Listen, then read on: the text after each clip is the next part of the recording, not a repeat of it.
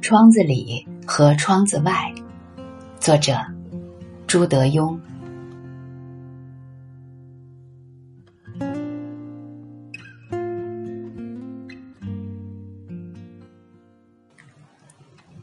小时候上幼儿园，老师必须把我的座位单独排在窗口，因为如果不能一直凝视着窗外，我就会哭闹不休。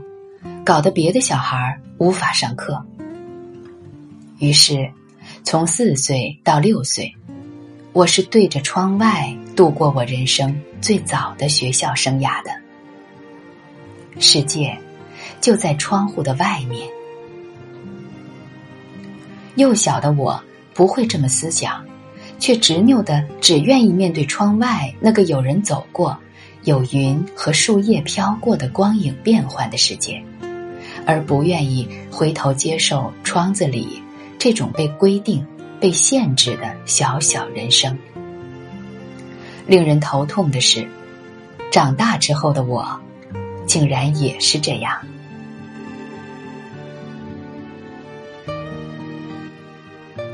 我没办法接受人生里许多小小的规矩。进小学，我读不会课本，做不了功课；念中学。我被好几所学校踢来踢去。上大学，我是自己关着门读了几个月书，奇迹般考上的。等退伍有一份好工作后，我却跑去做当时还没有人认同的专职漫画家。就像小时候一样，别人上班上课，我却只想一直看着，或接触窗户外面。那个流动的世界。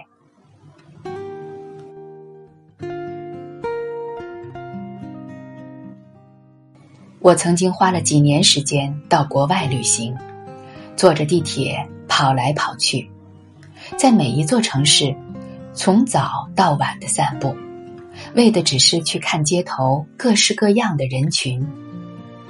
什么样的人都有，什么事都会发生。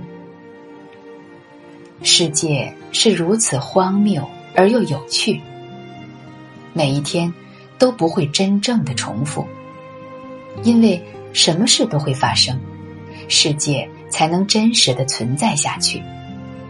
否则，一个什么都合理化的世界，不就像科幻小说《美丽新世界》那样，阻断了人的一切想象和生命力吗？当年的我这么想。什么事都在发生，是这个世界持续下去的原因，而我是个旁观者。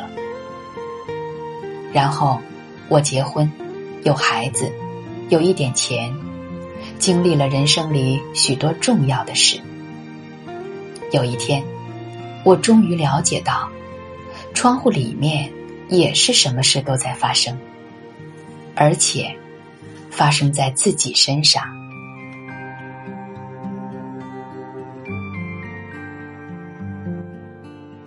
人生终究不容许你只做一个旁观者。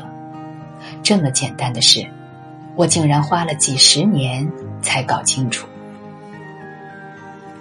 我们常常会不自觉的选择自己不该爱的人，选择自己不该结的婚，选择自己做不来的职位，选择自己达不到的梦想，从而选择了人生的各种困境。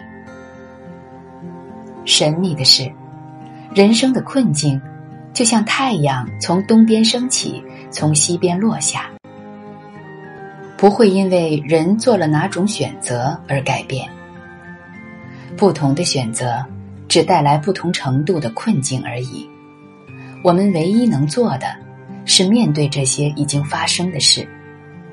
窗子外面的，或者窗子里面的。